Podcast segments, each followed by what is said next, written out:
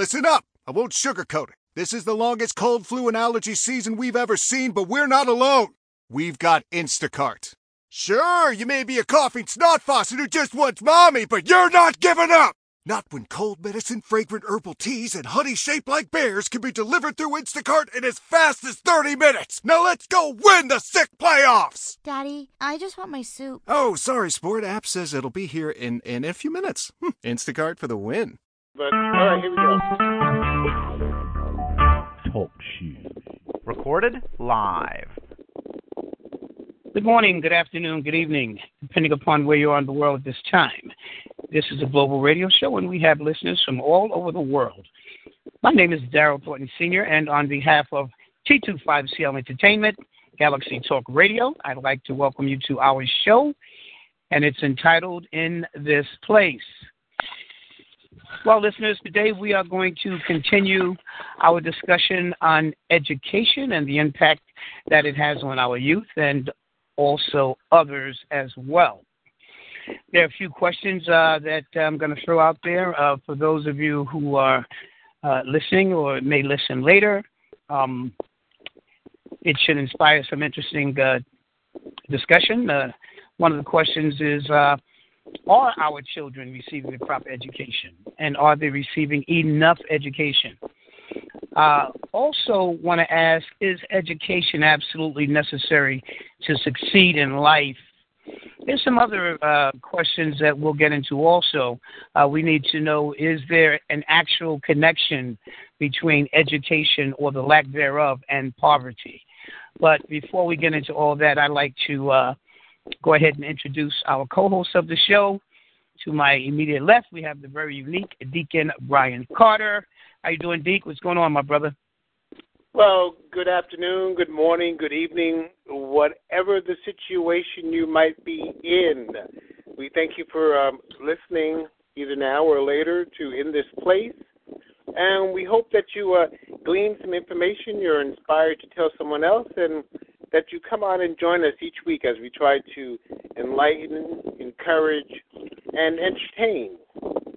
So I just want to say thank you, and everybody have a great day. Thank you, Deacon Carter, as usual. And uh, to my right, let's go ahead and introduce the very profound Deacon Ron Brooks. What's going on, Ron? How you doing today, my brother? Peace and blessings, my brother, and everybody listening today. Um, again, as uh, Brother Dow has stated, welcome to In This Place. And um, again, as we continue on our quest, uh, as Deacon Carter said, to entertain, uh, enhance, enlighten, educate, and inspire. Um, listen, I think that um, this is definitely a topic worthwhile as we um, continue to chop up the whole education piece and um, just you know get into it in terms of um, the questions that uh, Brother Dow is, is going to raise. I'm sure going to be very thought provoking and um, very good conversational pieces. So let's continue to dive into this subject. All right, thank you, my brother. Thank you, my brother. So yeah, guys, you know, I was I was thinking, uh, you know, uh, we're talking about education, and uh, we're talking about uh, its impact that it has on our youth. It uh, is uh, something that I've always felt and still do feel that is something very, very important, very significant, very relevant to our youth. Um, it, it's a, a, great benefit to our youth to um, to educate themselves in the primary school system and to continue their education as well. But I was thinking about the lack of education. Um, I was thinking about when I was in college how some of the classes that I missed uh, proved to be a detriment to me, and if I would have continued to miss them, then they would have kicked me out. Uh, so uh, that would have been a lack of education for me. Is there a connection we, we, we all know that later on in life, there's a connection between earning money, um, a decent living, and education. Uh, but is there a uh, but is the lack of education? Very interesting question. Is the lack of education and poverty connected? I think so. What do you guys think?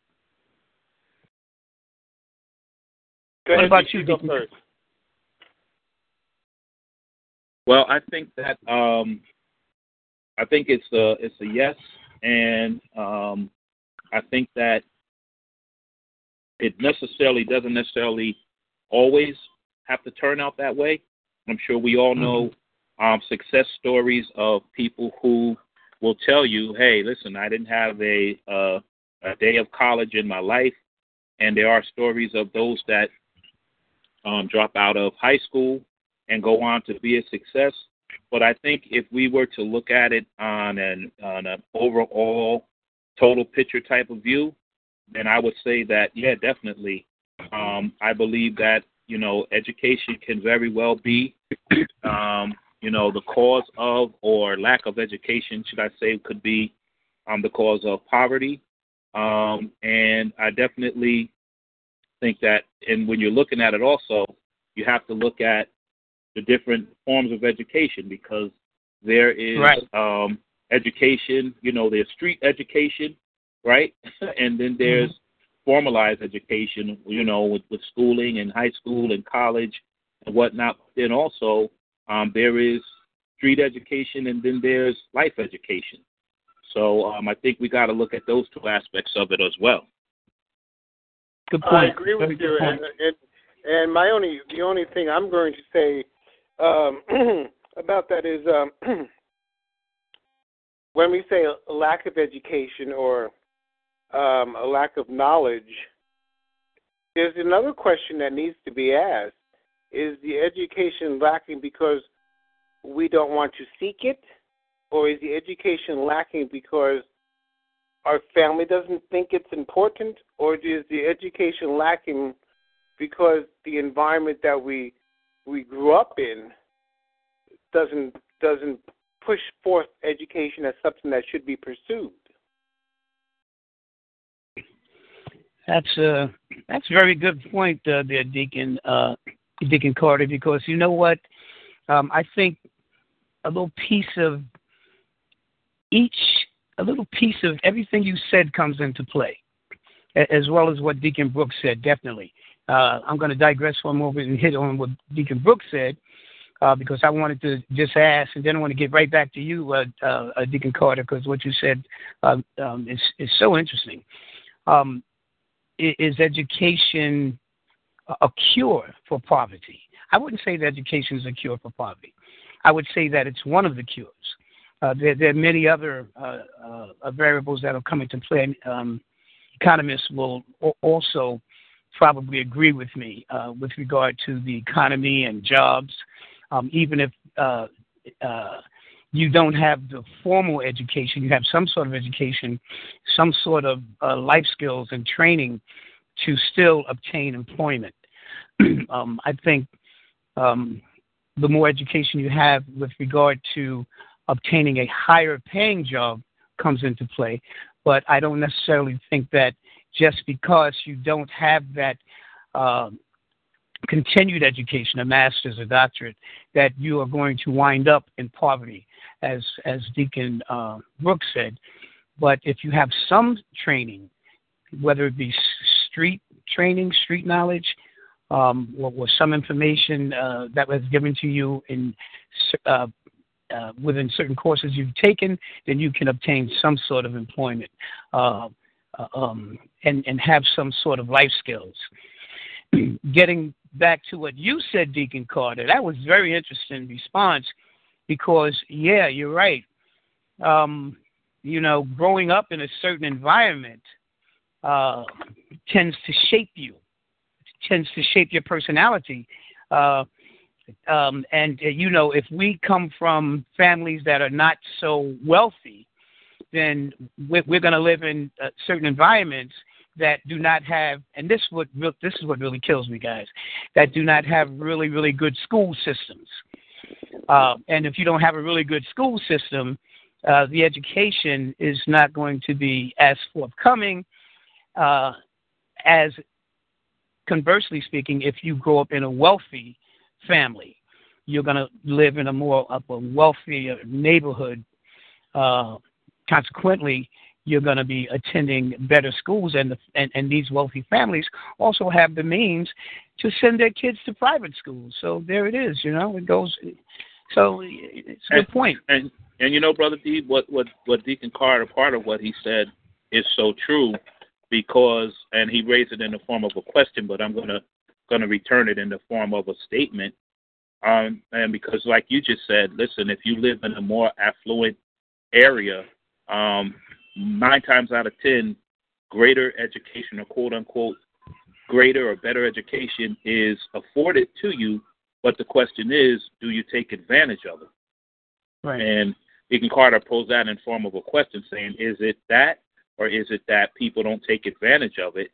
And I think Right. that that's a part of it because um, one of the quotes that I that I looked at today, um, my brother of Malcolm X stated it this way. He said that education is the passport to the future, for tomorrow belongs to those who prepare for it today. And I think that when we look at education, we definitely have to look at education as a form of preparation. Mhm. You know, Mhm. and to, to educate oneself, I think, is to prepare oneself. So if Mhm. you're when, so as we as we dissect it a little bit more, um, you know, to, to Deacon Carter's point, education, you know, whether you're in an impoverished area or, you know, how many times do we hear of student of uh, parents rather that um, make sacrifices to get their their children in a better school system? But then there Right. are some that live in those affluent sections that don't even take advantage of what's afforded to them, and they they live right there in those um, you know uh, communities where there is you know greater education system, so to speak. And Mhm. here's one thing I'll say about living in an affluent, uh, affluent part of town. I mean, you could go to an affluent school, and because there might be five other people that look like you, you might not put forth the effort to progress in the school system or to um, whatever to to make the grade in the in the school system because you don't feel encouraged to do that.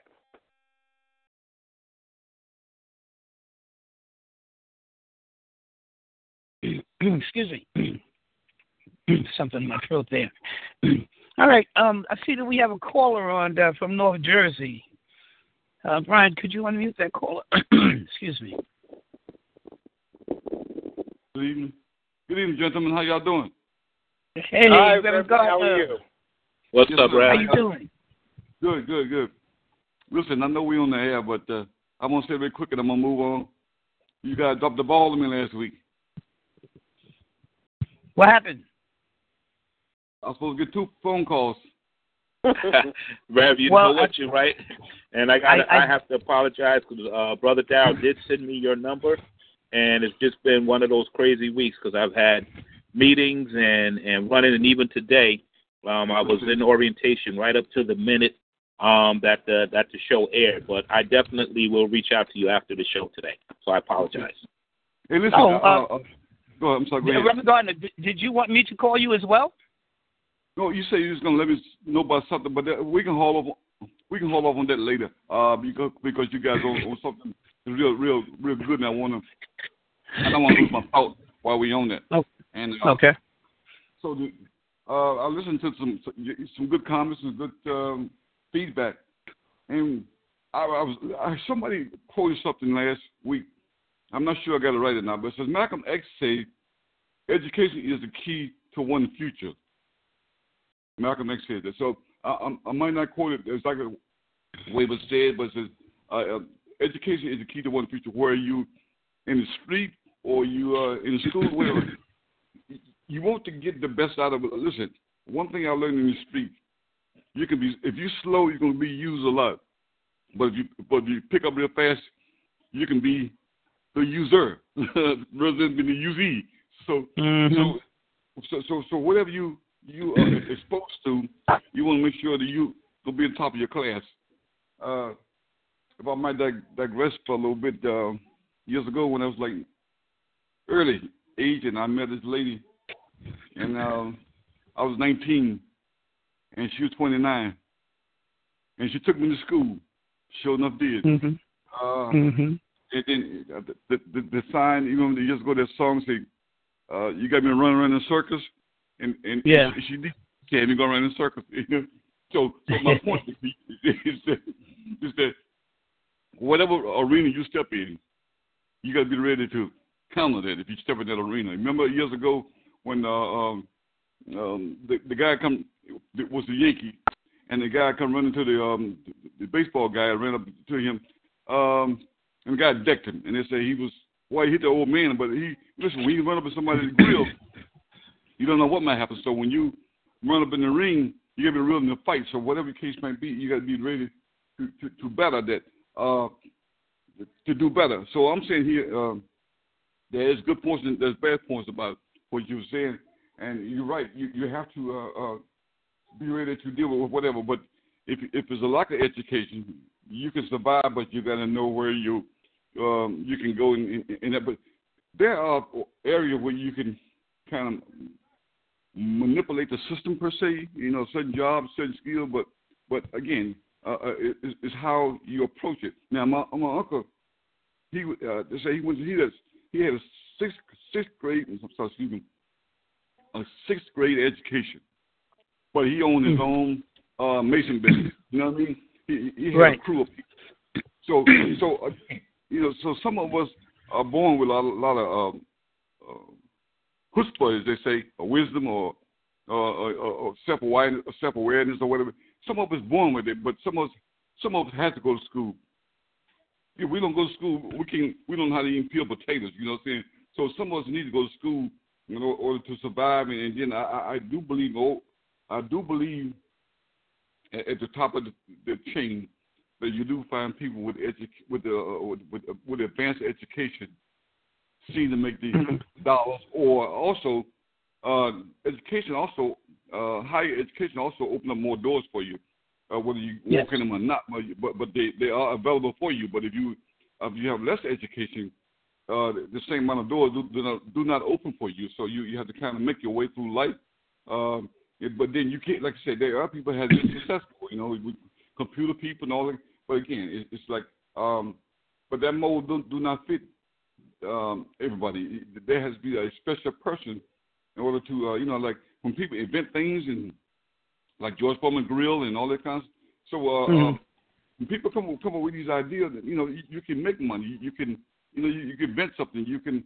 Sometimes, uh, if you, let me use this way: if you don't know the Lord, then that was called a stroke of luck. But if you know the Lord, then you, you can say, "The Lord has blessed me with a a, a, a, a lot of wisdom and a know-how to be able to go and get it." So, but again, if it's, if you're out in the world, you, we use that term as, as luck or hit the lottery or something like that. So I don't know, but uh, again, not to get too, too far off the thing, but uh, the topic is good, and I, I was making some, some notes uh, along the way because uh, I was thinking about this thing the whole week. And one of the things I, I said, along with education, one needs aspiration. So listen, what, what, what are we aspired to do when we uh, when we're going through the education uh, thing? What are we looking to do? What, what, what do we want to be in life? Because if you don't do that, let me let me just digress. But uh, I'm a farmer. Uh, we used to be a farmer, mm-hmm. and there's different kind of tomatoes. There's what you call regular tomatoes, and then there's what you call running tomatoes. Well, the, the regular tomato vine, they just go straight up. The running tomato, you, you had to kind of contain them. You didn't contain them; they run all over the place. So some of us have what's called self-discipline, and some of us don't. Some of us need that that, that guidance that's around that fence to to to uh, to keep us from running wild. And so so again, it, it, the point is is that one has to know where he fit in life, and that's why you need to kind of like you know if education is not for you, then what will I do? Uh, besides run the street all day long and, and do what's wrong. So the thing is that without education, how successful can I be? Where can I go at the end of the, the, the average person? You know, like like uh, you know, because like say, if, uh, somebody was saying if you afforded the good education, what do you do with it? Again, we are we exposed to certain things, but then what do we do? Do we make the best of it, or do we just do it and say, well, you know what? I went to school because I know people. Oh my God, I know people, and y'all know some people too. Every time you turn around, they go into school for something, and yet they mm-hmm. never, you know, they they never uh, looking to achieve it. So why you keep going to school? I know people still going to school. Been going every time a new cl- uh, course come on, they they take something different. But I'm saying, what are you gonna do with what you already learned? I mean, like, like I mean, come on. I mean, like, uh, and then of course, uh, they they they take advantage of this, um, you know, this the government thing. What, what do you call it? That they give you the money.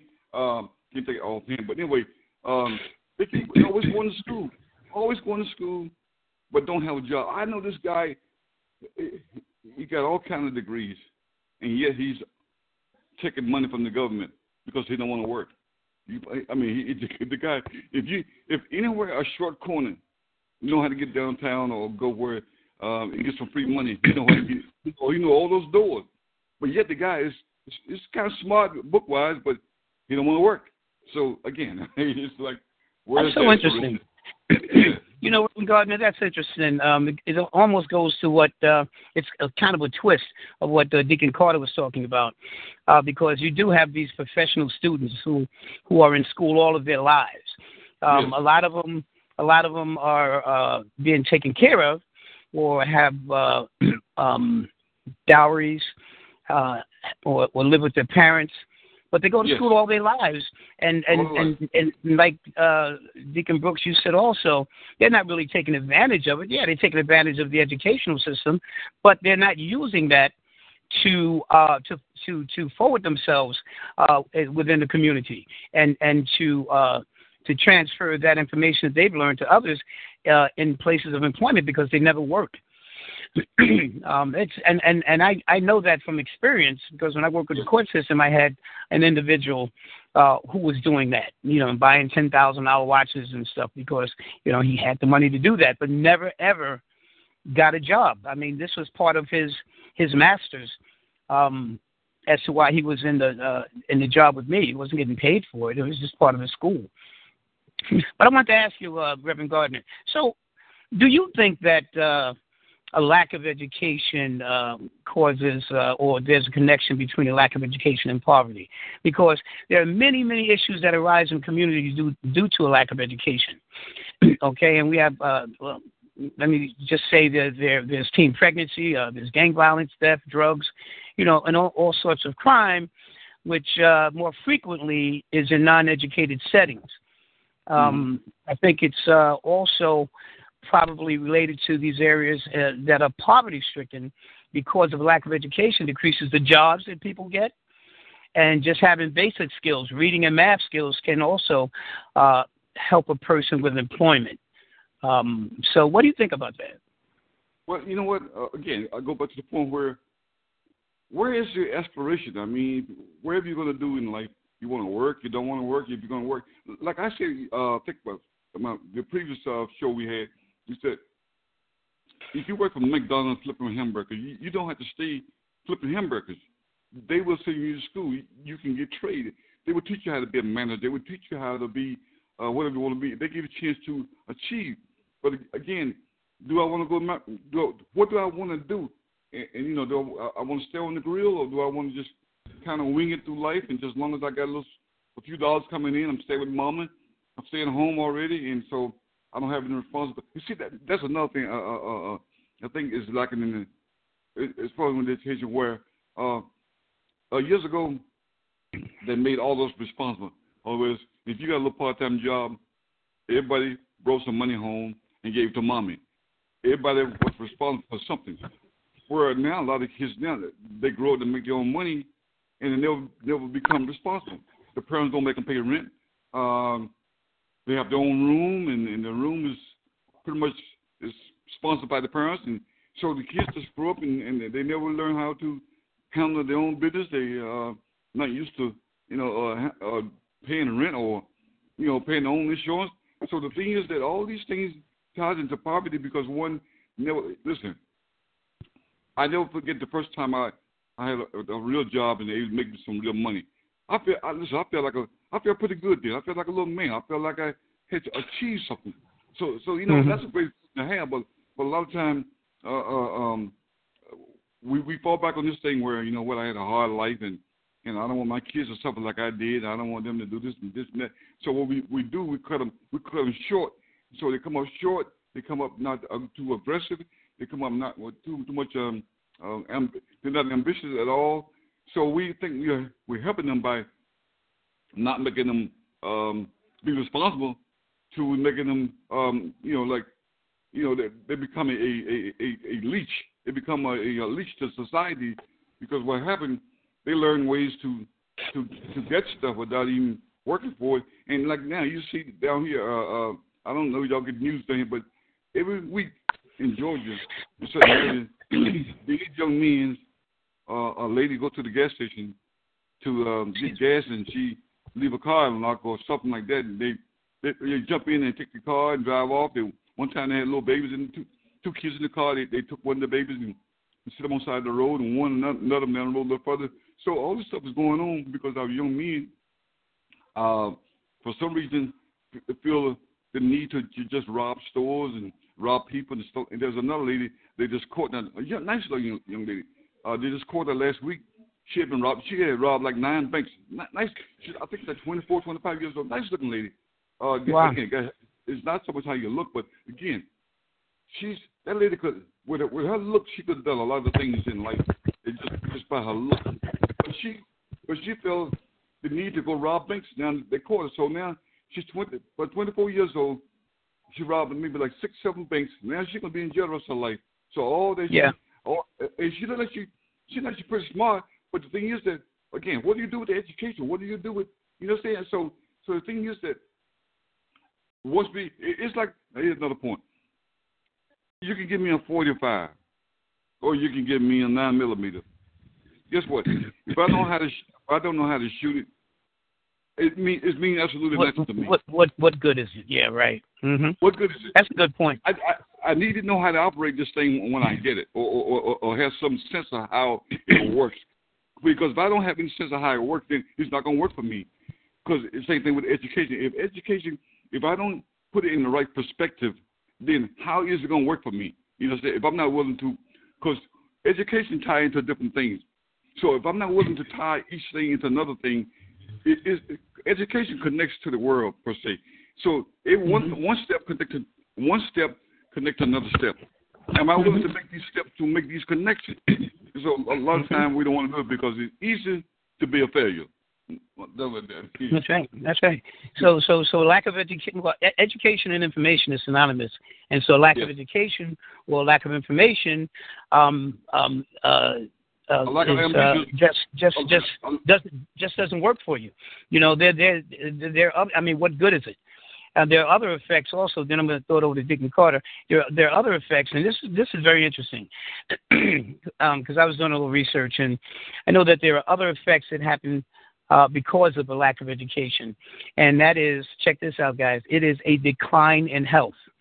Okay? Yes. According to the National Longitudinal Mortality Study, a year, just one year of education or information increases the life expectancy by 0.18 years.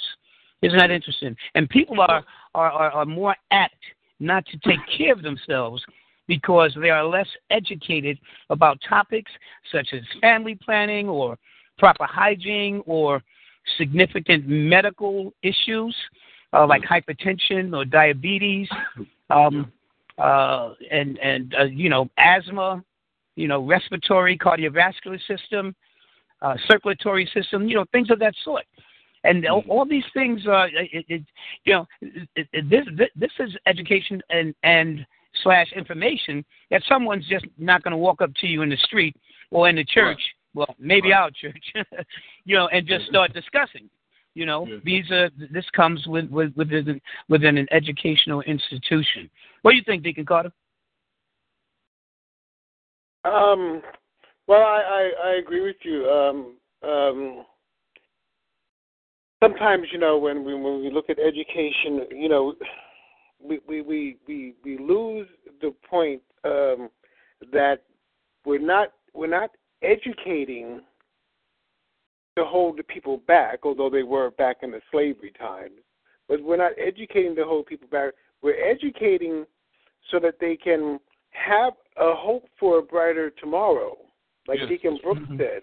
And the thing is, when that the the education, the focus of education is lost, that's when it becomes a revolving cycle of just going to school. Right. Right. Absolutely.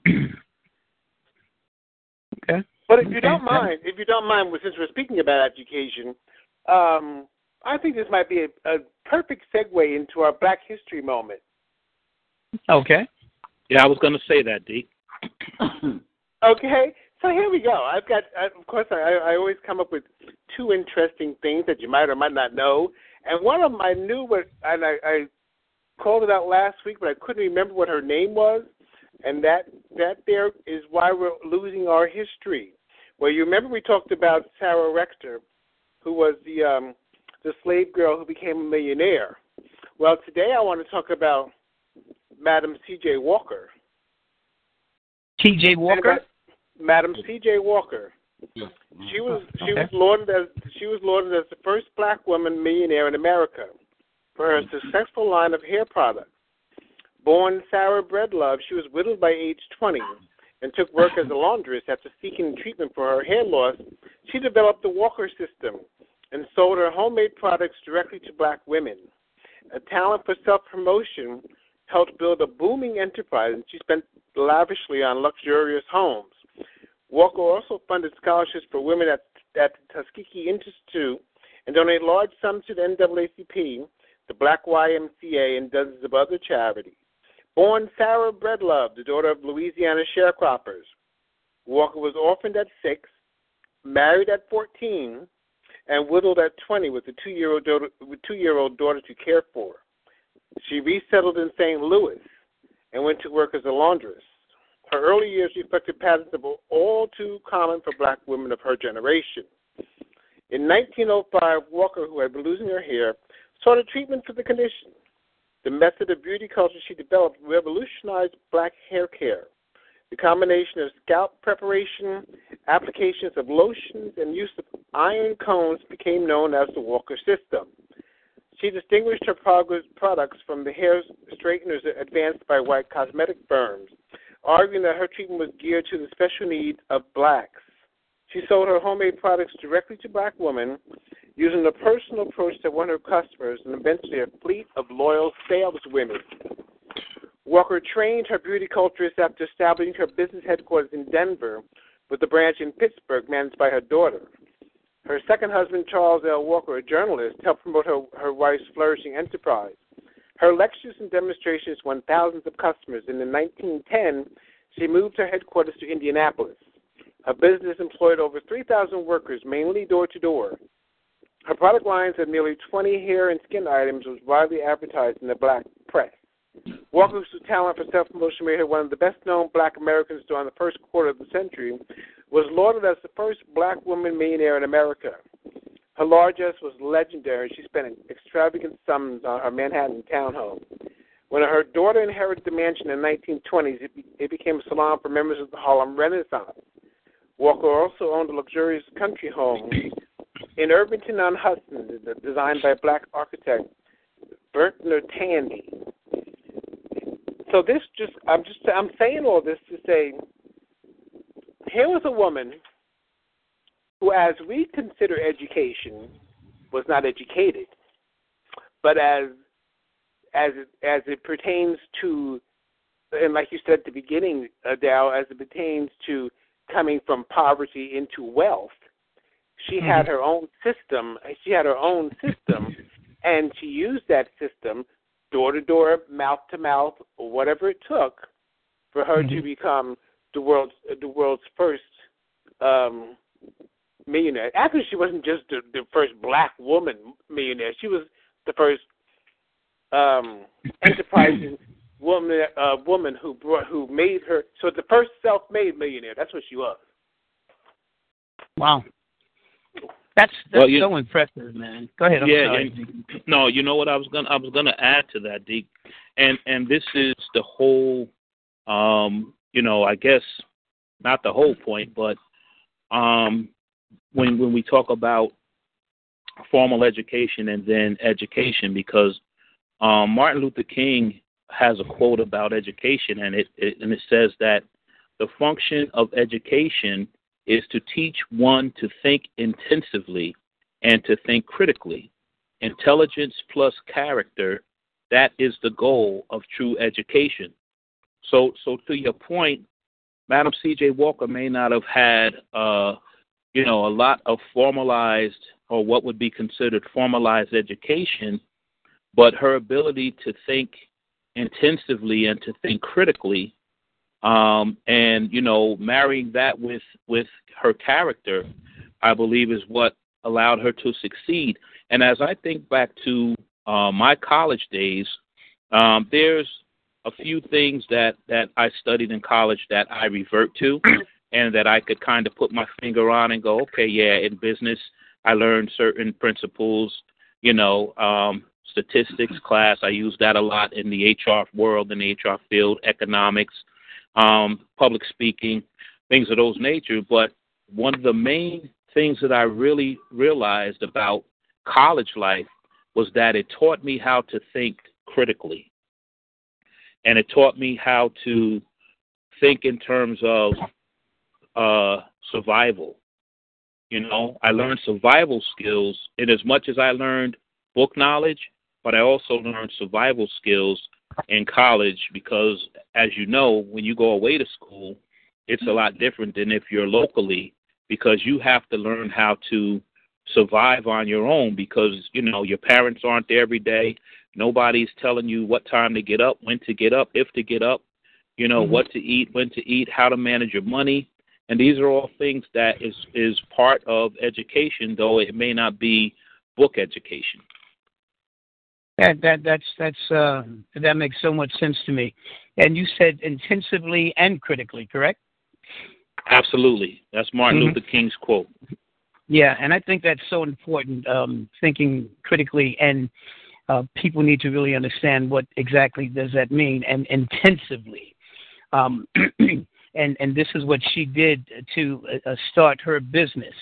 Um, and uh, as to uh, the other part of it, uh, what Martin Luther King uh, stated, character, strength of character will will also is also so very important because it will sustain you. So you'll you'll you you'll you'll you'll get in you'll start thinking critically and intensively. You'll you'll initiate the process but if you don't have strength of character, it's not going to continue. So I think it sustains you as well, Deacon Brooks.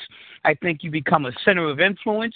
Uh, and, and what I mean by that is that uh, you um, you attract individuals to you and around Absolutely. you. And, and, and that helps and that helps sustain you. That becomes a really, really great support system. You know, I think these shows are fantastic because all of these things come up, um, and uh, it, it, makes me think and continue to think, and it continues to sustain me. Uh, I was interested, uh, Deacon Carter, in what did what this young lady did prior to uh, the, uh, prior to this success. And well, this, as, as a matter of fact, this, prior, prior to this, she was um, she was she was the daughter of a sharecropper, and um, when um, they resettled in St. Louis, she went to work as a laundress. so she a what? She, she a laundress. She washed up oh, people's okay. clothes, washed and cleaned Isn't people's something? clothes. And um, what I find what I find interesting, not only not only did she go around to the black community because she she saw products that were not being were not being made exclusively for the black community because as we all know that um our hair and skin and and whatever our our, our body is they're not the same as as Caucasians, you know. So, you know, if you and here here her hair was falling out and she was she was wondering why her hair was falling out and so she decided to create something to help herself because mm-hmm. there was no help out there. Mm-hmm. And um mm-hmm. I just think that um you know, not only not only that, but she, you know, as as as it was stated, she was um, also uh, generous in helping out uh, black black communities. You know, other other communities such as you know the Tuskegee Institute and Black YMCA and you know dozens of other charities. And so she wasn't she wasn't doing this just to help herself out. She helped out the community around her also. Absolutely. Absolutely. Okay, we're going to get right back into that, but uh, uh, it, it just hit me, Deacon Brooks. You know, we're, we're, we're still moving along, and uh, we're going to take a station break, my brother. hey, we're, we're actually doing it before the show ends. Oh my, we're improving. Lions well, and Titans again, uh, again, you, you're listening to In This Place uh, right here on Galaxy Talk Radio. Our parent company is T25CL Entertainment. Um, the website is www.t25cl.com. And again, um, along with this um, wonderful show that you're listening to right now, uh, we have other talk shows that are on Galaxy Talk Radio. On Monday, Compton Politics. On Tuesday, Straight Talk with the Hired Brush. On Wednesday, Rosalind's Corner. On Thursday, Soul Vibrations. On Friday, Keys to the Kingdom and also uh, Friday Night Confessions. And on Saturdays, um, United We Stand with our own Galaxy Chief, brother, uh, brother Andre Ward. Now, in addition to um, talk shows, there is a lot of music. If you are a music lover and an avid um, music fan like I am, there are uh, there's a multiplicity of music that you could go on to t25cl.com and uh, listen to. Um, there's well-known artists as well as up-and-coming um, independent artists, everything from uh, jazz to hip hop, gospel, R&B. Um, there's spoken word on there, and then there are some um, very interesting films um, that are on there. A filmmaker by the name of Sandra Smith, um, as well as our own um, Galaxy Chief, Brother Andre Ward's United We Stand. So uh, we invite you to go onto the website and actually um, take a look and take a listen to some of these great products because, as we always say, T25CL Entertainment is not just an entertainment company, it is truly an experience. Thank you, my brother. You do that so well. Thank Uh, you, brother. I wanted to, uh, you're welcome. Wanted to run back to uh, a Reverend Gardner. Are you there, Rev? Yes, I'm still here. Listen, uh, So, you know, we were talking about, and I I just can't get this out of my mind what Deacon Brooks and Deacon Carter were saying about the opportunities that uh, individuals have uh, and, and uh, afforded. And a lot of uh, these individuals don't take advantage of these opportunities. Whereas in the, in, in, in a lot a lot of the black uh, uh, communities that uh, uh, the families, and I'm, I'm using that particular uh, demographic uh, uh, for a reason, um, who are living in poverty don't have these opportunities, and if they did, um, I'm just wondering how many of us would have taken them. Um, you, because you said you grew up as a farmer. So Yeah. when you grew up as as a farmer, was was there a lot of poverty there, a lot of educational opportunities that were not taken care of? Because I want to tell you before you answer that, um, uh, poverty, um, and that I'm going to go back to around 2011, I think. Um, uh, uh, according to the uh, United uh, uh, U.S. Census Bureau, is only a family of four, two adults and two children under the age of 18 that earn less than $23,000. Um, and also, uh, I believe in that year, there were about 46.2 million Americans. Can you imagine 42.62 Americans living in poverty? But you know what? Guess what? They, they, they were functional. They, they were surviving. So, what, what do you say to that? Well, can I, Well, well- before you go, before you go ahead, uh, Reverend Reverend Gardner, I want to um, piggyback on something that you said before when you were talking about the um, the different the different types of tomatoes. Now, see, we all know that there's there's different types of tomatoes, but when you were just the, describing how to grow them, I mean that's a form of education, and I don't know if that was if that form of education, even though it's not book education, it's still educating someone on how That's to right. grow uh, something, how to grow something that they otherwise wouldn't know how to do. So that to me is is formal education in the sense that you know how to do it and other people might not. yeah. Well, well, well, what I'm saying? Yeah, but see, I made the I made the point to say that listen, if you put that in the in the people um, thing, some of us need a tighter ring around us to make us do right, and some of us don't. And so, you know, so that I was making the point also because, like you said, that that was a good point too. I I missed that myself, but uh, yeah, I was I was I was a pretty good farmer. But but go back to your what uh, what John was saying also is that, and, and a couple of things y'all said validate my point. All of us is born with certain amount of potential, but what do you do with it. Even even uh, Madam Walker that you were talking about what she did with the potential she had. She had some you know, like uh, education wise, she might not have been the best, but she took what the Lord gave her, the wisdom, the instinct, and all that, and she made it work for her. She she did. So the thing here is, is that we can. What do we do with with the, the potential that we have? Some of us good with numbers, you know, you know, uh, can count money. Uh, some of us, you know, we're good with, with they can write real good, can write poems, can write um, songs. It, I mean, I mean, even in the in the in the darkest community, there are some very talented people in in those communities that can do stuff that you you shake your head like I don't believe they did it. I don't believe he can. You know, there was a guy I met years ago. His name was never I never get. His name was uh um was uh, John Otis. Not I'm sorry, Ron Otis. And he told me he says uh he was very inspiring by the way. He told me he says, man, he says uh and, and the guy was very he, he was like he was like uh Brother John. He even used those words. I mean, he was like a uh, a wordsmith. You know what I mean? So, like I know a guy that was in Westwood, New Jersey. This guy, you talking about wordsmith? Oh my God, this guy. I mean, just, mm. I'm I just, I'm just sitting there. He just blow me out using so many different words, man. Like I'm saying, what? I'm stuff I can't even explain what they mean. But anyway, long story short, he told me. He said, bro, you know what?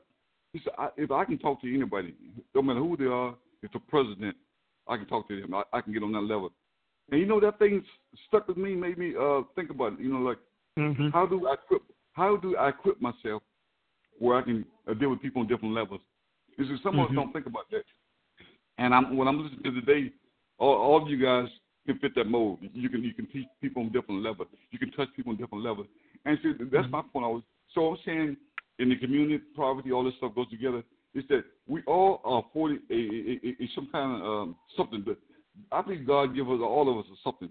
I, I, I'm not saying trying to be biblical, but I'm saying here, God, but He made all of us, so He gave all of us something. so what do we do?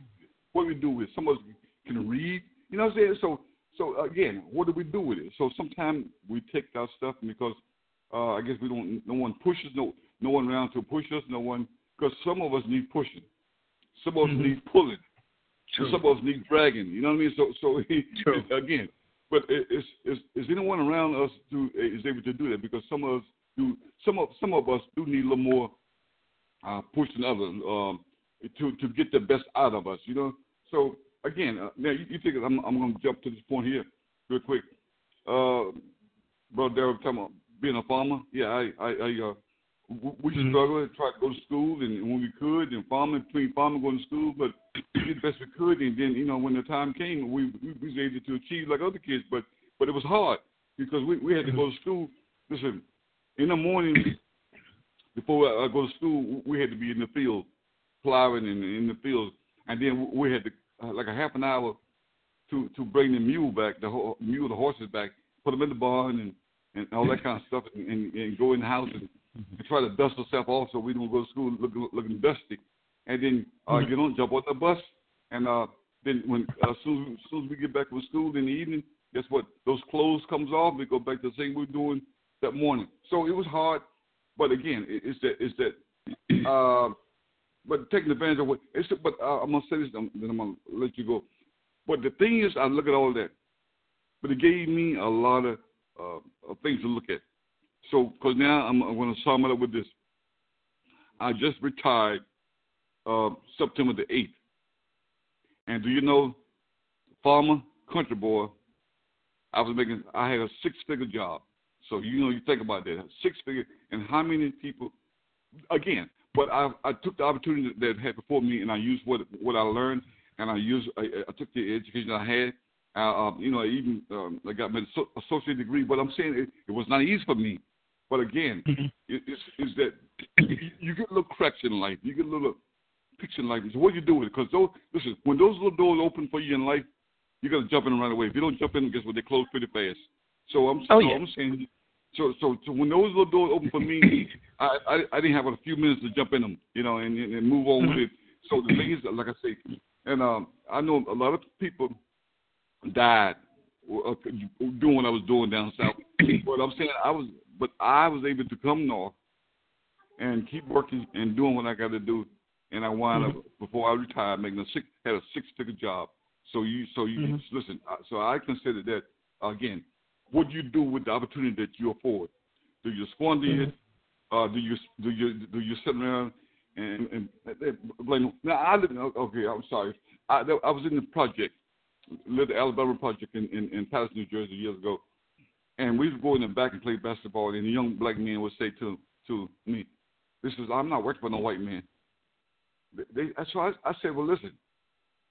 Well, who you gonna work for then?"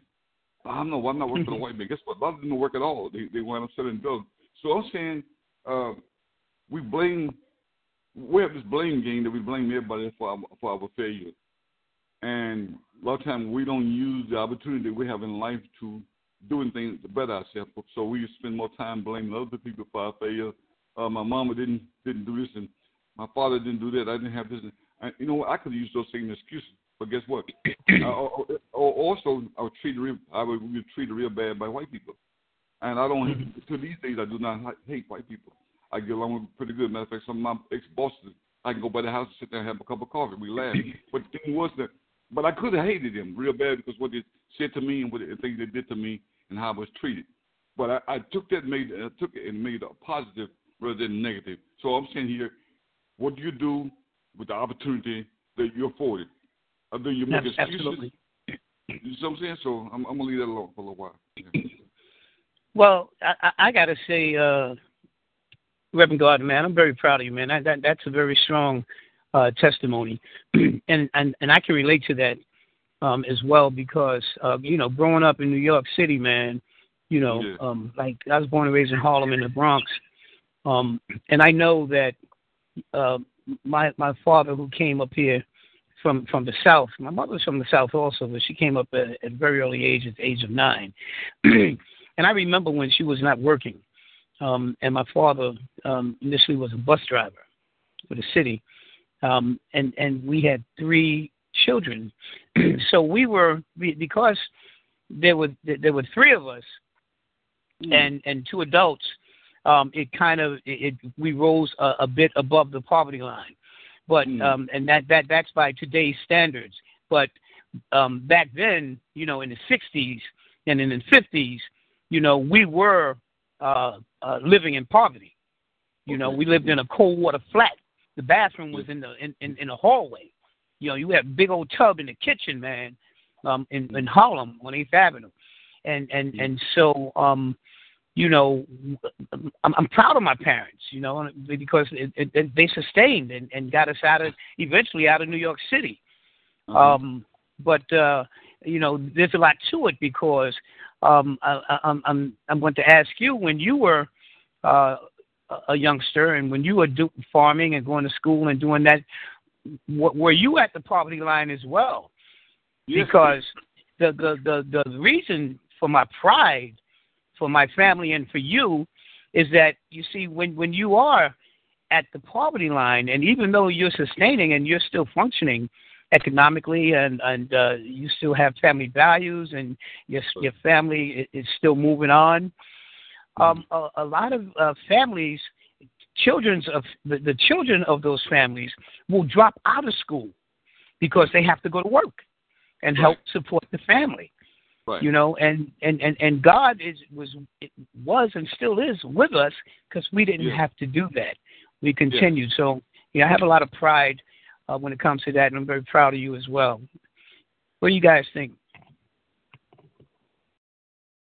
Well, while you're thinking, um, let me say this: uh, there was there was time that we was um, uh, we only had uh, like I said we just had biscuits, and like I said before, we we take a biscuit and put some salt and pepper on it and make a meal. Uh, there was time that you know we only had two pair of pants. You know, we we we wore them and mm-hmm. we wore shoes. Uh, had shoes with with, with hole in them and stuff like that. And mm-hmm. so, but and then um, and listen, yeah, we were very we were very very poor. But but one of the things that that uh, um but but help me out, uh, brothers, is that I along with that I had dreams. Uh, there was people like Martin, there were people like Joe Louis, and there mm. people like uh, Muhammad Ali, and you know people that that you know like is they, you know they, those are the people that we can look at and say they made it. So so right. along with that, uh, my struggle, I had I had some dreams and I had a vision. And one day I'm going to do this, one day I'm going to do this.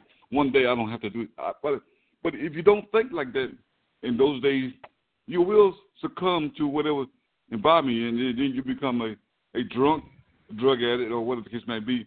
I mean, there was people that drank themselves to death um, uh, on the farm. All all they did was farm and drink uh, corn liquor. You know what I mean? That's that's all they. Their future was work all the week and drink corn liquor um, Friday, Saturday, and Sunday, and then Monday hopefully I'll be ready to go to work. So that was their uh, so, so, that was their uh, uh, thing in life. You know what I mean? They they, they their routine. Yeah, it, it just and so so what happened? That was like the pattern. A lot of people I know a lot of guys that they couldn't wait till Friday to go get some corn liquor. You know, so uh, hmm. uh and, and and then of course along with that they had people uh they they train the kids how to do it, how to how to make corn liquor, how to uh, sell it, how. Mm-hmm. So you you would you would have these bootlegger houses, and you have the kids sneaking out the back door, running and get another jug to come back to sell. You know what I mean? So I used to see that, and I'm saying to myself, wow. But my my parents we didn't do that. But I'm saying, but um, uh, I'm glad we do. I don't know why we didn't do it, but uh, but we didn't do it. But the thing was that the one that did, did the one that was doing that, um, mm-hmm. they made out they made out pretty good. So I don't know, but the thing is, brother, listen, my life um, was, was as a young man was uh uh let, let me tell you another story. My father, my mother, I might say my father and mother separated when I was five years old, and um, I heard him in the house, but you know years ago you don't you don't ask questions. So I heard his noise in the house. Next day, my father comes out the back, comes out the door. He got a little bag on this on this. So I'm asking where he going. So again, we didn't we didn't see him for another years for for years, you know. And so I don't know what it is to, grow with a real and then the father that replaced him didn't love us, so he treated us real bad too, you know, and you know called us kind of name and and dumb and stupid, and you know like we worked all the time. So listen, um, I thank God that I didn't blow my brains out or nobody else's brains. I thank God that I didn't, because um, man, I'm telling you to, to be to work like a mule and to be abused and treated and because uh, um, that's negative abuse also. You know, like you don't have to be to uh, beat up somebody to abuse them, but you can also call them names, which is just as worse. So we was called names all the time and all that kind of stuff like that, and we were treated real bad. But you know, and and I I, I know this part of why my family, my, brothers and sisters, we're not close like we we um are should be because we were always trying to survive. When we were trying to survive, and and we didn't know how to pull together we was always separated. It was some some reason, um, uh, like some kids was able to pull together and come a united front. But but but but my siblings, we we never did get like that. My my older sister and I, we became like that. But the rest of them is like they didn't. So we we, we was like treated real bad. But I said that to say this, brother. I thank God for the opportunity that, that I had, and I took advantage of it. And so I'm so I did this also to say people in the neighborhood that grow up a lot of times they don't have a mindset to want to do any better. They look around and see a pimp, they see a drug dealer, and they they emulate that. And so so the thing is that um, I believe that you have to, uh, and this is hard to push yourself by your bootstraps. It's hard to to do anything, but there are people in those neighborhoods have achieved, have done something. Again, it's hard, but you gotta, uh, but you gotta have some goals and some dreams, uh, some aspirations. Mm-hmm uh, what you going to be like? You don't uh, mm-hmm. education or non non-education because listen, without education, without education is rough, and with with education for us as a minority, it's still rough. But uh, again, mm-hmm. what do you want to do with your life when you grow up? You, you gotta have some goals, some dreams, some vision. And I'm saying, if I didn't have that, brother, I wouldn't be talking to you today. I'd probably be doing something else. But uh, but uh, but thank God I was able to rebound because there was time I was struggling there was time where we didn't know how we was going to survive, but but we did survive. So I'm able to uh, church other people. I, I you know so so so my life now when I, we went to Bible college the other, the other day. So what we do, my life now is spending trying to encourage other people I see people in the bank, young people in the bank working. I encourage them. So I thank God for you. I'm proud of you that you made it. You know, you make me proud. And, and they look at me like, wow. So. I'm saying, you know, like uh, when I see young people doing well, like Brother Brooks and, and uh, young people doing well, I'm proud of them. And I walk up there and tell them I'm proud of them because guess what? Because if I can push them a little bit further, then they can push somebody else. Hopefully. So, so this is what it's all about. We got to push. We got as long as some of us is a, is, is good examples. All of you guys Mhm. are good examples because people look at each one of you, and, and each one of you is part of society. Either, either you're part of the problem or part of the solution. And I believe everyone, all of you is part of the solution because what happens when people see you, you guys doing positive stuff, they can say, you know, them brothers are different and the, the man of the word, integrity. So I'm saying here, brother, whatever we do, uh, um, small or big, but we are going to count to somebody. And so, it, so we always Yes, sir. Yes, sir. So I, I thank God Yes. for you guys. And, and that that's very empowering, man. And and uh, I thank God for you as well. Um, praise the Lord, because you know what, man. I've not met one person, fellas, that when you walk up to them and give them a comp- compliment or just acknowledge um, their uh, their accomplishments, just acknowledge what they're doing. Um, Right. I, I think it's very, very empowering, and I think it helps them move forward. And I think they feel it, feel really good about it, and and uh, really motivated about it. Conversely, um, rather than saying something negative, um, I I wanted to just talk about what what Brother Brooks was saying because I think it's so important, and Deacon Carter spoke on this also. I think it's so very important that we uh, continue to transfer information that we learn to others. Because as the brother said that is also a form of education.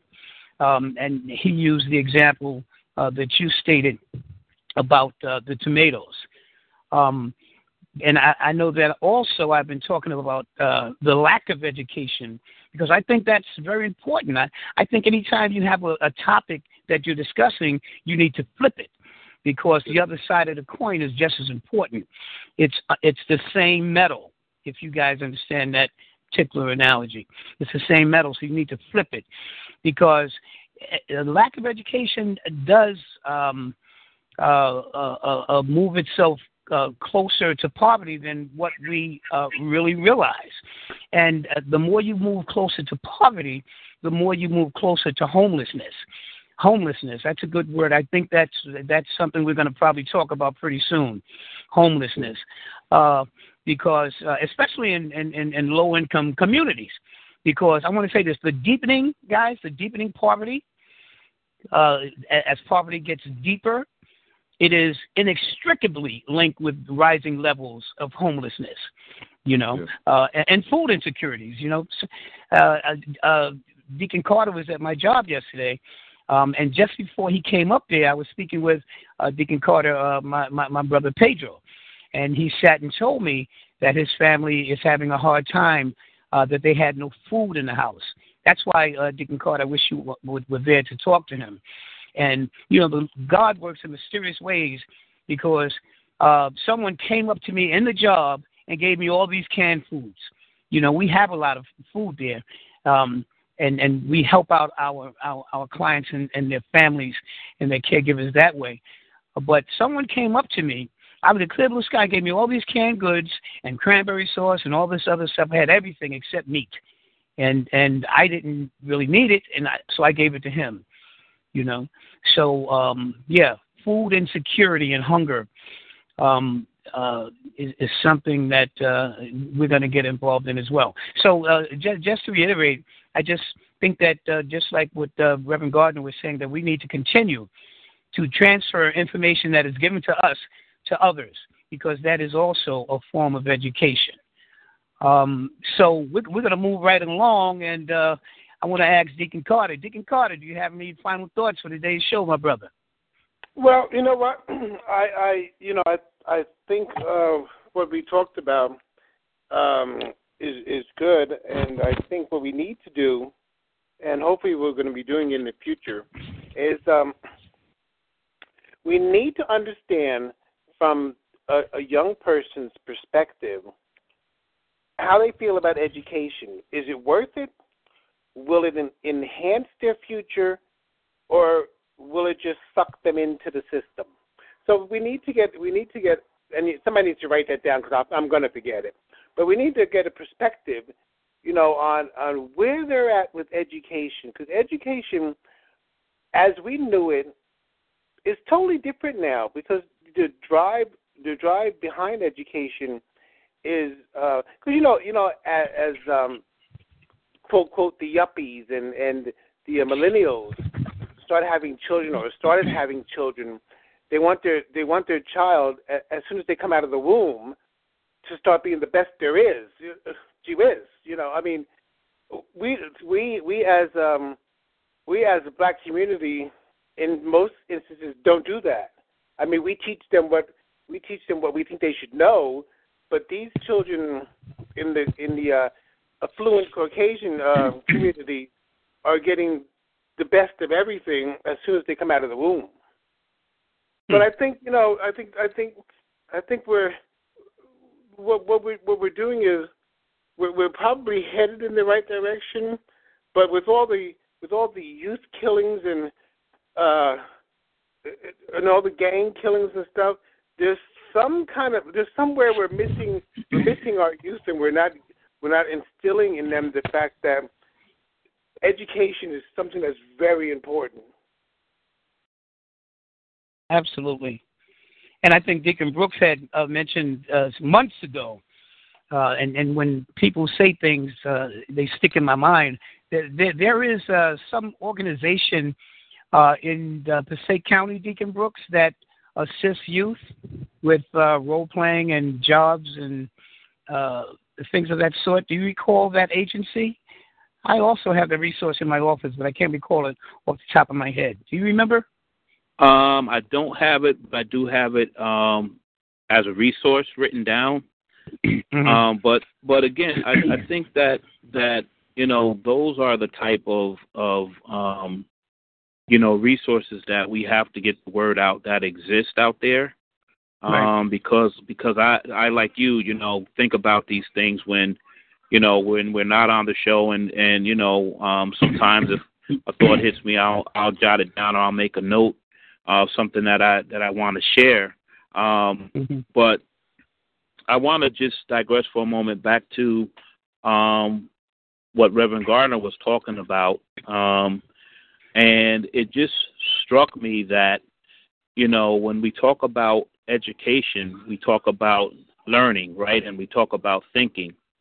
And and it just struck me that you know people can can um, people uh, situations and circumstances can teach you one of two things. They could either teach you what to do, or they could teach you what not to do. And and I think that that the power uh, of education goes back to um, to the Martin Luther King quote. Um, that it really comes down to um, learning how to think and learning how to think uh, intensively and learning how to think critically. Yes. Um, because critical thinking can really has the, has the, the the possibility of saving our lives one day. Mm-hmm. You know, when we think about mm-hmm. situations that we could have been in, if we would have just uh, thought about it and gone a different way, or when we thought about it and we went a different way, and and it led us to, you know, like like Brother D, you said earlier about, you know, you were in school, you know, there were some classes that maybe you didn't take, and and you know they, they could have kicked you out or whatever. Um, you know, I look back in in school, and there were some classes that I really didn't have to try hard on. You know, I, I was told in statistics class by mm-hmm. by my professor. Me and this other guy. I would see him in the uh, the student unit uh, student um, union center, and he'd say to me, "Hey Brooks, you going to class today?" And I'd be like, "You going?" He'd be like, "Nah, I don't think I'm gonna go." So I say, "Okay, I tell you what, I'll go today, and you go on Thursday, and you get the notes from Thursday, and I'll I'll share the notes with you from today." And a lot of times that's what we did. And when it came time for the test, you know, he had an A average and I had an A average. And the professor, I'll never forget, one day we were walking out of the classroom, and the professor said, Hey, the two of you guys, come here for a minute. And we were like, Uh oh, well, what are we in trouble? Well, we know we didn't cheat on no tests or nothing, you know what I mean? But he said, I don't get you guys. He said, You guys are never hardly in class, but yet you have the highest, um, you know, grade averages in the class. And he mm-hmm. said, You know, why is that? And, you know, I said to him, I said, You know, um, it just statistics just make sense to me. Like it just clicks in my head. So whereas other people might think about mean, median, and mode and all the other things that go along with statistics, um, maybe it doesn't click for them, you know, but it mm-hmm. clicked for me. But when I think about it, you know, during those times, I, I could have said, well, I'm not going Tuesday or Thursday, you know, mm-hmm. because I could have thought that I knew it all you know, because it came so easy for me. So I mm-hmm. think that it, it all comes down to um, to how we think, you know, mm-hmm. and um, and again, as as we we talked about earlier, you know, to be a critical thinker and and to kind of because no matter how much learning and how much education you get, you still have to kind of weed through it and kind of mm-hmm. decipher the things that you need and decipher the things that you feel like, hey, I may not need this right now, but I'm going to put this on the shelf because later mm-hmm. on in life I may need it. And then when you marry that with character, as Reverend uh, Dr. Martin Luther King said, that is the goal of true education. Mm-hmm. That's very cool, man. That was a great story, brother. Um, and I understand that too. Um, it, it's just like uh, physical science um, versus uh, social science. You know, it clicks for others. Um, what may click for others may not click for someone else. But just the fact that you thought not only critically, but uh, instantaneous critical thinking to respond in that manner meant a great deal. And you know what else, uh, uh, Deacon Brooks? Um, critical thinking also, uh, um, which is a part of it, uh, just the critical part of it, also improves your insight and it, it improves your judgment. Yeah. Um, yeah. You know, just like you said, when when when when you think back of of some of the things you may do, or even on some of the uh, the psychosocials that I conduct in my job, I'll I'll ask a simple question: What mm-hmm. would you mm-hmm. do if this place caught on fire? Right. You would not believe some of the responses I get um, from that. You know, um, and and that determines their um, their overall uh, the overall cognitive impairment. That's a critical part of it, you know. Um, but, but people don't think critically like that and intensively Absolutely. like that. And, Absolutely. and uh, just trying to and just maintaining that strength of character. I think this is a great show, man. There's a lot of great information that came out of this show. Um, I, I want to get to Deacon. Uh, I'm sorry, I want to get to Reverend Gardner, but before I do so, uh, Deacon uh, Brooks, do you have any uh, tidbits you want to throw at us before we leave? Well, I, I did have one more quote um, about education that I wanted to share, and um, you know, being that it is uh, Black History Month and and in line with with uh, what Deacon Carter has been presenting, um, George Washington Carver um, had a quote about education, and his quote was that education is the key to unlock the golden door of freedom. Wow. And when I, I thought about that, I said, wow, what a profound uh, statement. Uh, because, you know, as we know, as a people, our people were, were kept, you know, quote unquote, unlearned or quote unquote, uh, dumbed down, if you will, um, mm-hmm. because I believe that those that were um, you know, slave masters and and those that were, um, you know, trying to keep our people down at that time understood that if a person um, learns first and foremost their self worth, and mm-hmm. then if if they learn if they learn other things that they can put along with that self worth, that they will rise as a people. Mm. So mm. I think that that statement from um, George Washington Carver really, really um, was powerful, um, especially as we, you know, look into um, this month of Black History. very powerful uh, and and very essential. Um, the operative word being freedom. Um, e- even for those particular times uh, and times before that, when freedom was considered uh, not being uh, locked down with chains and your, your physical freedom, but th- such a profound statement, as I said, and that's why I say when I introduce Deacon Brooks, the very profound Deacon Brooks, because it, he gives you food to eat and quenches your thirst and alleviates, if not terminates, your hunger, because it goes right up into 2018, where this operative word freedom that you just used uh, is indicative of freedom in your mind, you know, freedom in your spirit, freedom in your heart. Absolutely. Absolutely. The ability to obtain it. So that was wonderful. Thank you so much for that, my brother. I really appreciate that. Thank you, my Deacon, brother. uh, you're, you're very welcome. Um, Reverend Gardner, what are your Yes, what are your thoughts? Any last thoughts uh, for this Yeah. particular Uh, show, my brother? I made a few points. I'm gonna just gonna hit them and we're gonna move on. Uh, Okay. one of the points I wrote down, we should be det- we should be there should be some determination in our education or whatever. What, if we're not determined, guess what? We're gonna slow up along the way. Another point is that if we don't, we become complacent. So you Mhm. know, like we don't want to become complacent because when people when we stand still too long, we become complacent. That's why Mhm. uh, uh, I think Pastor Taylor preached the message sometime. Sometimes even you're going backwards, at least you go, at least you're moving, but standing still, you're not going any place.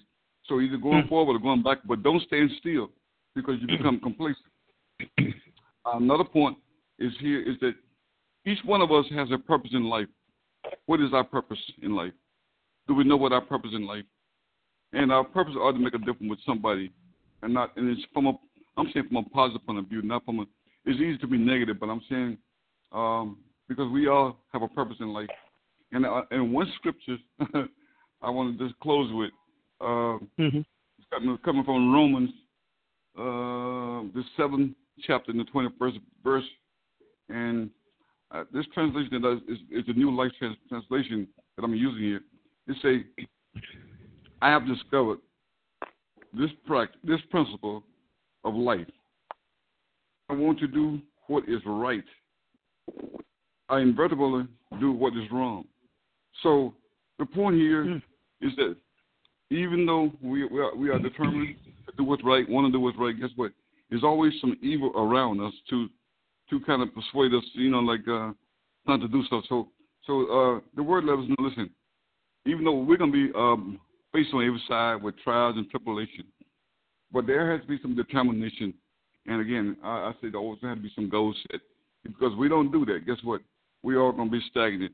And, but because if we Mhm. if we if brother um, John had not decided to, to go forth, the Lord put on his heart to do this radio show, what would he be doing now?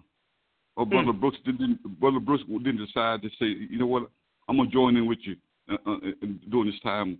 I'm gonna put. Hallelujah. What, what, what would he be doing this hour?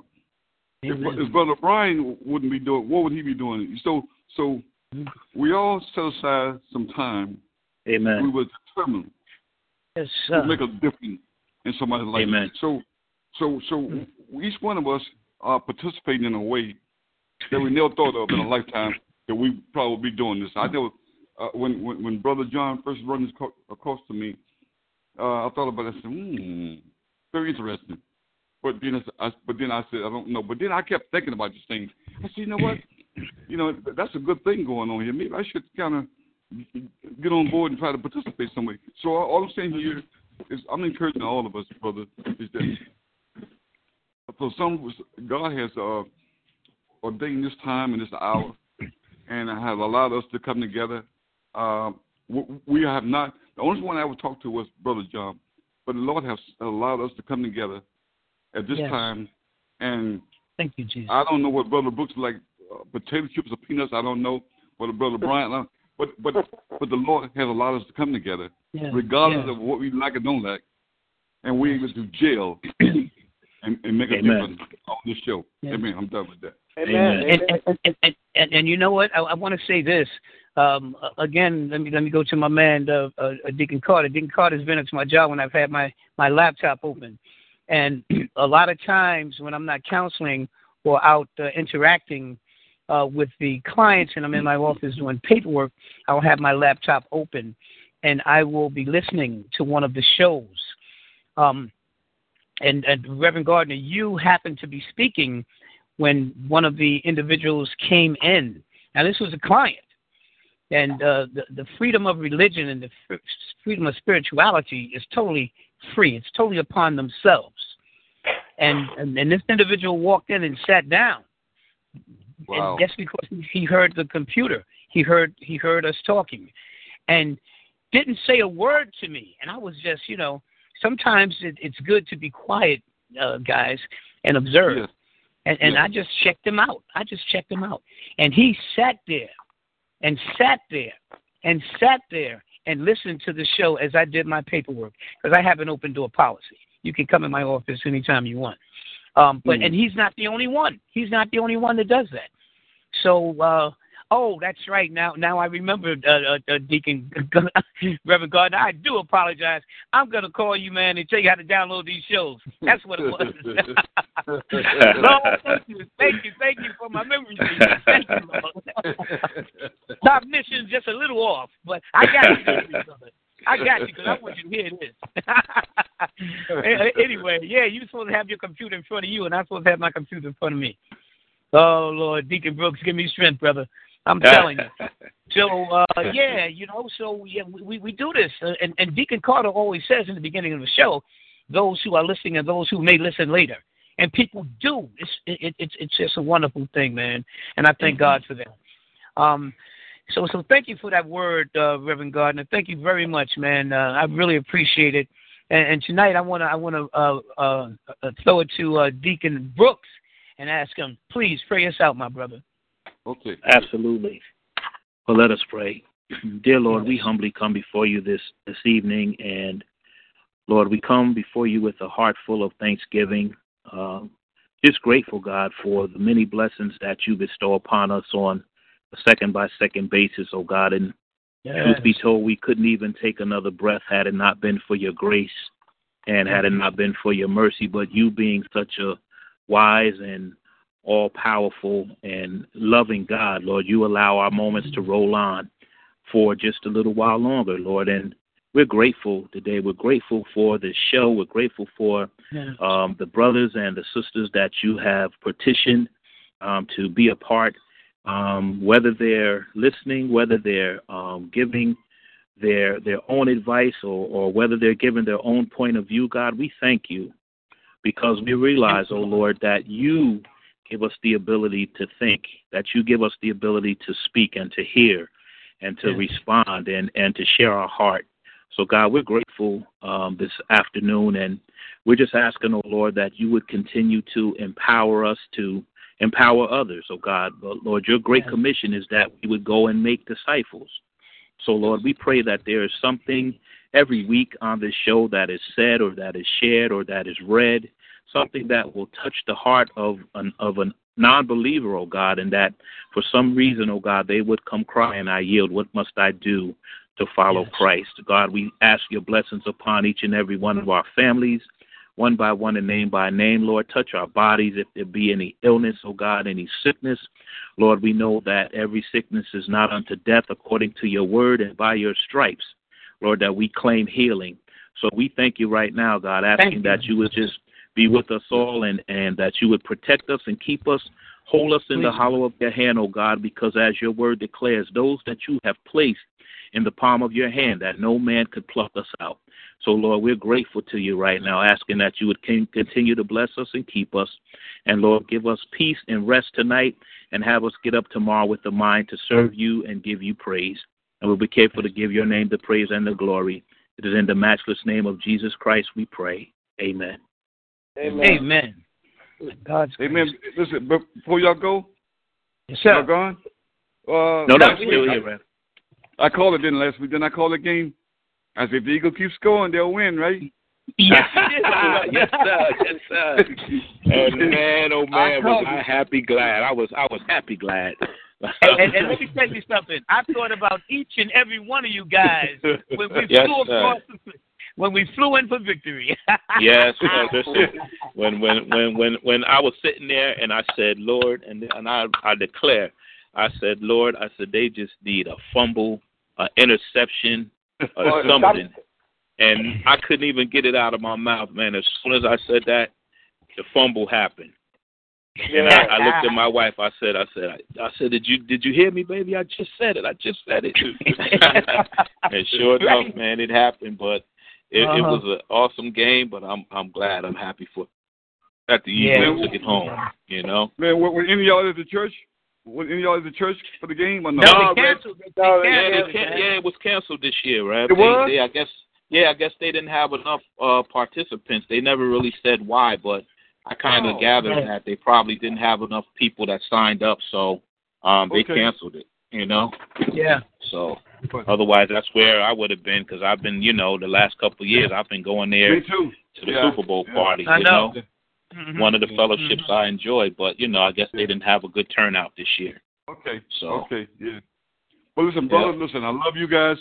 Uh, we'll Love you in too, touch. Amen. guys. We love you. We love you back, brother. Love you too, Reverend. yeah. I hope love you. you back. You guys All have right. an absolutely uh, remainder uh, of this weekend. Let it be blessed. Have a wonderful day tomorrow, and I'll talk to you guys real soon. All right. Be blessed. right, brother. everybody behave. Behave. All right. All right. Thank you. All right. All right. Bye bye. okay. Bye. Every day, we rise, challenging ourselves to work for what we believe in. At U.S. Border Patrol, protecting our borders is more than a job, it's a calling. Agents answer the call, working together to keep our country and communities safe. If you're ready for a new mission, join U.S. Border Patrol and go beyond. Learn more at cbp.gov/careers.